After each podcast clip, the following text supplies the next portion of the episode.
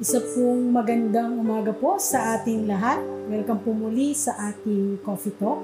Ngayong umaga po ay makakapakinig ulit tayo ng isang mensahe na galing sa ating Diyos, mga kapatid. Isa pong napakagandang bagay, no? Ang nakakapakinig tayo ng mga salita ng Panginoon sa kabila ng mga dinaranas natin ngayong panahon na ito na talagang magsisilbing kalakasan natin, mga kapatid. Bago po ang lahat, uh, basahin ko po muna ang sinasabi sa Hebrews 12, 28 to 29. Kaya magpasalamat tayo sa Diyos sapagkat tumanggap tayo ng isang kahariang hindi nayayanig. Sambahin natin ang Diyos sa paraang kalugod-lugod sa Kanya. May paggalang at pagkatakot sapagkat tunay nga ng ating Diyos ay apoy na tumutupo. Tayo pong lahat ay dumulog sa Panginoon. Hallelujah Lord, Hallelujah. Ama naming Diyos na makapangyarihan sa lahat, maraming maraming salamat po sapagkat muli Panginoon, kami po ay makakapakinig muli ng inyong salita na magsisilbing aming kalakasan sa araw-araw. Lord, maraming salamat po sa paggabay niyo sa amin sa araw-araw, sa kabutihan at pagmamahal na ipinararanas ninyo sa amin. Kulang ang salitang salamat, Panginoon. Kami po ay nagpupuri sa inyo ngayong umaga. Ikaw ang aming huhugutan ng lakas sa pasimula po ng aming mga araw, Panginoon. Gabayan niyo po ang bawat isa sa amin, ang lahat po ng makikinig, Panginoon. Ganon din po ang inyong lingkod na magdadala ng mensahe ngayong umaga. Paging dapatin niyo po na maging karapat dapat ako sa mga bagay na ito. Maraming maraming salamat po. In Jesus' name we pray. Amen. Ayun po. Ang akin pong i-share ngayong umaga ay patungkol sa takot sa Diyos at ang karunungan. Maraming mga tao ang nakaranas tanungin, no? Yung ano ba ang gusto mo sa isang tao? Parang ganun. Ano ba yung qualifications na gusto mo, no? Lalo na sa mga dalaga, sa mga gustong ano yung qualifications na gusto mong makasama sa buhay. At ako man ay isa sa mga sumagot nito. At karamihan sa mga sumagot ay sinabi na number one ay ang may takot sa Diyos. Ano nga ba yung tinatawag na takot sa Diyos?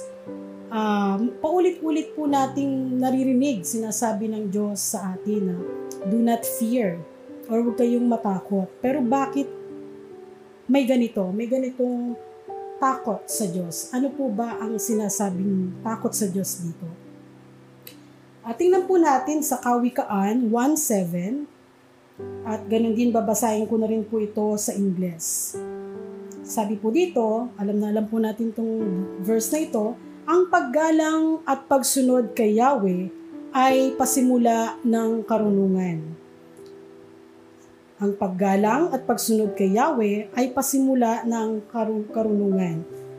Ito po ay sa magandang balita Biblia para naman po sa English, sa Proverbs 1.7, The fear of the Lord is the beginning of knowledge. The fear of the Lord is the beginning of knowledge. Mga kapatid, yung pong fear or takot na sinasabi ay equivalent or katumbas ng salitang paggalang at pagsunod kay Yahweh. Sa madaling sabi po, uh, yung takot po na tinutukoy doon ay paggalang po pala yon. Hindi po yung takot na binibigay ng mundo, no? Hindi yung takot na nanginginig tayo sa, sa takot, hindi po pala ganon. At sa binasa natin na yon, ang pagkatakot pala sa Diyos ay pasimula ng karunungan. So maraming tao na nag-aakala na ang, ang karunungan ay magmumula once na ikaw ay nakapag-aral na mula pagtungtong mo ng elementarya hanggang makarating ka ng doctorate, yun ay parang, yun ay yung karunungan, no? Na ano man yung narating mo, taas ng narating mo, yun ang nagiging basihan ng pagiging marunong o matalino. Pero hindi po pala yun ang basihan. Once pala na ikaw ay nagkaroon ng takot o paggalang sa Diyos, doon ka na nagsisimulang o yung karunungan ay nagsisimula na sa iyo. Hindi rin basihan na hindi ka nakatapos ng pag-aaral, hindi ka matalino, so hindi po siya, yun ang basihan. Maraming tao ang matatalino. Maganda naman po talaga yon sa lahat ng dako, napakaraming matatalinong tao. Pero walang takot, nakalungkot na wala naman silang takot o paggalang sa Diyos. Minsan sila pa yung nakakapinsala ng kapwa, nakakapangit ng mundo, no? Sila pa yung ganun. Sayang yung kanilang mga talino. Uh, sila yung mga bilib na bilib sa mga sarili nila, yung pakiramdam na parang lagi silang nasa right track, no? Parang hindi na nila nakikita na may Diyos pala at minsan nalilimutan na nila na may Diyos. So malinaw po mga kapatid na ang paggalang po at pagsunod ang pasimula ng karunungan. Basahin din naman natin yung Deuteronomy 10, 20, 21. Magkaroon kayo ng takot kay siya kay Yahweh. Siya lang ang inyong sambahin. Huwag kayong hihiwalay sa Kanya at sa pangalan niya lamang kayo manunumpa. Siya lamang ang dapat ninyong purihin. Siya ang inyong Diyos, ang gumawa ng marami at kakilakilabot na mga bagay na inyong nasaksihan. Mga kapatid, alam na alam po natin ang mga kayang gawin ng Diyos ang mga Israelita, alam na alam yan. Saksing-saksi sila sa o experience na experience nila ang lahat ng mga kababalaghan, ng mga himala na ginawa ng Diyos. Sample po, no, yung pagpapadala ng mga salot sa Ehipto, yung paghati ng dagat sa pamagitan ni Moses, at napakarami pang himala na nasa panahon sila nung nasa ilang sila. Napakarami pa. Experience na experience nila yon. Lalo't higit, naranasan nila ang biyaya at pagmamahal ng Diyos sa kanila. Kaya parang sino ang mga taong ito para hindi mga takot sa Diyos? Sino sila para hindi sumamba at papurihan ang Diyos? So dito sa binasa natin, ang pagpapakita din ng takot sa Diyos ay hindi lamang yung pagsamba, ay hindi at hindi lamang paggalang, no, pagsunod, kundi ang pagsamba at pagpupuri sa Kanya. Sapagkat alam natin ang kapangyarihan ng Diyos. So talagang dapat marapat lang natin siyang sambahin at purihin. Ano po? Dahil tayo'y inaring mga anak niya, So, siya ay atin ng Ama na nasa langit. At kailangan gumalang tayo sa ating Ama. Parang sa mga tatay natin, biological father, di ba po, uh, sumusunod tayo sa ating mga tatay. Pag sinabi mo, anak, dito ka lang, huwag kang ihiwalay, huwag kang bibitaw sa akin, no? So, sinusunod natin siya. Sinusunod natin yung mga tatay natin. So, ganun din po dapat So, hindi po dapat tayo susunod dahil natatakot lamang tayo, no? Yung takot na binibigay ng mundong ito. Yung parang ito, yung mga takot sa COVID, takot sa asawa. So, at mga ganun. Hindi po ganung takot yon Yung takot na healthy po ito. Yung nga pong may paggalang. At ganun din, hindi rin naman takot sa mga consequences no, na pwede nating uh, maranasan dahil tayo gumagawa ng mga mali. So, parang yun lang dahil natatakot tayo dahil may consequence eh, no, yung ating mga na nagagawang mga pagkakamali. Pero normal din po yon na maranasan natin minsan na matakot sa ganung way na talaga namang uh, may takot sa mga mga consequences. Pero ang realidad din no, mga kapatid, ang realidad ay bilang mga anak ng Diyos, nandyan din ang pagdisiplina niya sa atin.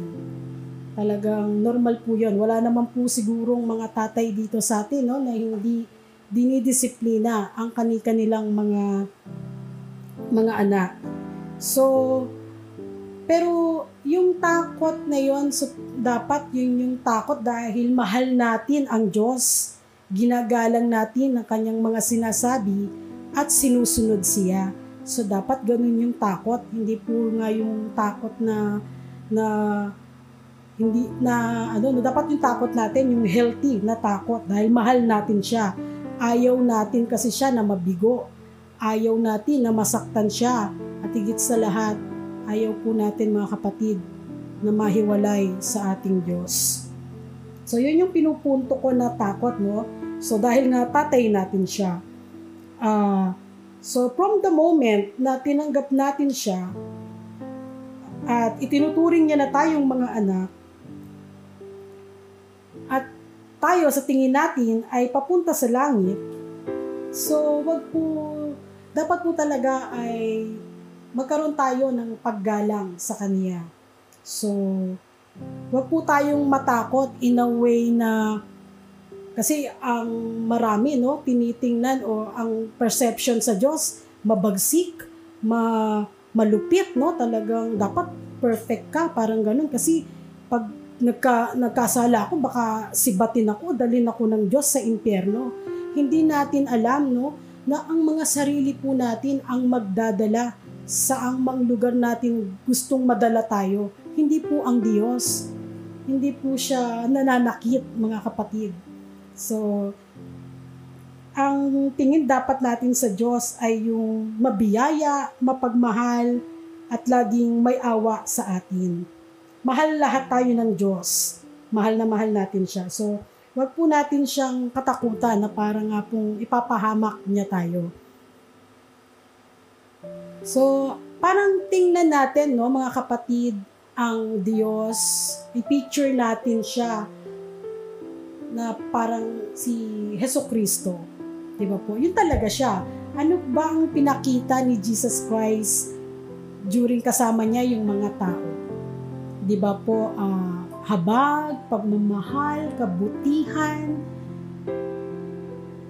kahit na napak ang mga tao makasalanan, kahit pinatay siya ng mga tao, mahal niya ang kanyang mga naging kaaway, mga kaaway. So, kung paano si Jesus, ganun din po ang Diyos. So, hindi po siya Diyos na mabagsik, no? Kaya nga po siguro no hanggang uh, hindi natanggap ng mga Hudyo ang Panginoong Hesus kasi uh, na-expect nila na ang tagapagligtas o ang Messiah ay yung dapat matipuno, ma, ma, ma, mayaman, may, may dalang sword, may dalang ano yung espada. Akala nila da, ganun eh. Kasi during that time, di ba po, uh, para silang alipin na ng Roman Empire. So nagaantay sila ng pagdating ng magliligtas sa kanila, yung mga tipong, kumbaga ngayon, yung tipo ni President Rodrigo Duterte, no, matapang. So parang na-disappoint sila na bakit ganito ang ang aming magiging tagapagligtas sinilang lang sa sa kulungan ng hayop, lumadanit, natutulog kung saan-saan. So parang gano'n, no? Ganun po yung naging perception nila kung bakit. Tapos pinako sa krus, sinasabi na ikaw ang tagapagligtas, sarili mo nga, hindi mo maibaba dyan sa krus. So, parang ganun po, no? Hindi po, kaya nakakalungkot na hindi siya natanggap ng mga Hudyo bilang kanilang tagapagligtas. Parang ang hinahanap yata nila political messiah, no? Kasi sakal na sakal na sila ng mga Roman Empire. Yung mga buwis siguro nila ang lalaki na, no? Ganun ka, ka ano kaya dapat kailangan nila yung mabagsik na na magiging tagapagligtas nila. So at hindi nga po ganun ang pinakita ng ating Panginoon kundi ang kababaang loob, kabaitan, at pagmamahal habag sa mga tao, mga makasasalanan. Mga kapatid, ang Diyos po ay pag-ibig. Dapat pag narinig natin ang salitang God o Diyos, ang papasok agad sa isip natin is yung Diyos ng pag-ibig, love. Napakasarap po nun isipin, no? Hindi Diyos na nakakatakot. Mabagsik kasi nga po ang takot na tinutukoy po dito ay paggalang po at pagsunod at pagsamba at pagpupuri sa nag-iisang Diyos mga kapatid. Kaya po mga kapatid, kung tayo po, dapat maipakita natin yon During sumasamba tayo sa Kanya, na ipapakita na po natin na may paggalang po tayo sa Kanya. Yes mga kapatid, ganun po yun. Uh, dahil doon, siyempre susundin natin ang kanyang kalooban. Kaya po, dito po tayo magtatapos. Uh, lagi po nating tatandaan, no, bagaman tayo ay mga nasa mundo at medyo nag, nag, uh, nagsuswing minsan ang kalagayan natin sa buhay. Pero isa lang ang sigurado na ang Diyos ay hindi tayo pababayaan at hindi tayo kailanman iiwanan may mang-iiwan man, eh tayo, hindi po ang Diyos. So, sabi nga po niya, huwag tayong hihiwalay sa Kanya. Siya lang ang ating papurihan at sambahin. Bagaman ang mundo na binib- ang binibigay ng mundo sa atin ay halo-halo na. Halo-halong pakiramdam. Minsan, minsan malungkot, minsan ay uh, masaya. Ganun naman talaga eh, dahil nasa mundo tayo mga kapatid. So hindi naman po, po pwede lagi tayong masaya, no? Laging laging galak, laging kasarapan, laging kaginhawahan. Hindi naman po dapat laging ganun. Langit na po yun. At hindi rin naman laging pighati, dalamhati, sakit, depression, anxiety, impyerno naman po yun. So tayo po ay nasa mundo. Balance lamang po. Uh, alternate lang. Uh, lahat po yan mararanasan natin. Ang even ng inyong lingkod po ay nakakaranas. Even ikaw na nakikinig, alam ko na nakakaranas tayo. No? Struggle talaga. As in, struggle is real, sabi nga. Pero lahat ng yon ay isipin natin na mahal pa rin tayo ng ating Panginoon. Huwag na huwag po tayong bibitaw sa Kanya. Magandang umaga po sa ating lahat. Ito po ang ating coffee talk. Ako po ang inyong Sister Beck. At nagpapasalamat at nagpupuri sa nag-iisang Diyos. Tayo pong lahat ay dumulog sa Panginoon. Dakilang Diyos na makapangyarihan sa lahat, ang aming nag-iisang Diyos, mula pa noon hanggang sa kasalukuyan, ang Diyos na punong-puno ng pagmamahal at kabaitan, Panginoon. Tunay, Panginoon, na maraming maraming salamat sapagkat kami ay patuloy na nakakaranas ng iyong pag-iingat ng iyong reminder sa amin na kami ay manatiling kumapit sa iyo, Panginoon. Bagaman kami, Panginoon, minsan ay natatalo ng aming mga emosyon, ng aming mga dinadanas na hirap dito sa mundo. Pero, pero kami sa mga ganitong pagkakataon, Panginoon, sa pamamagitan po ng pangungusap nyo sa amin, kami po ay patuloy, Panginoon, na naninindigan sa iyo, Lord. Kaya po, Panginoon, gabayan niyo po kami, Panginoon, ingatan ang lahat ng tao sa mundo, Panginoon. Dalangin namin ang anumang nararanasan namin ngayon ay mag-end na po in Jesus' name, Panginoon. Ikaw lamang po ang aming sandigan. Ikaw po ang aming lakas, Panginoon. Hindi ang aming mga karunungan, hindi ang aming mga sarili, kundi ikaw lamang po. Ito po ang aming samot dalangin sa pangalan ni Jesus. Amen. You are watching Sahod Ulan Unida Christian Church.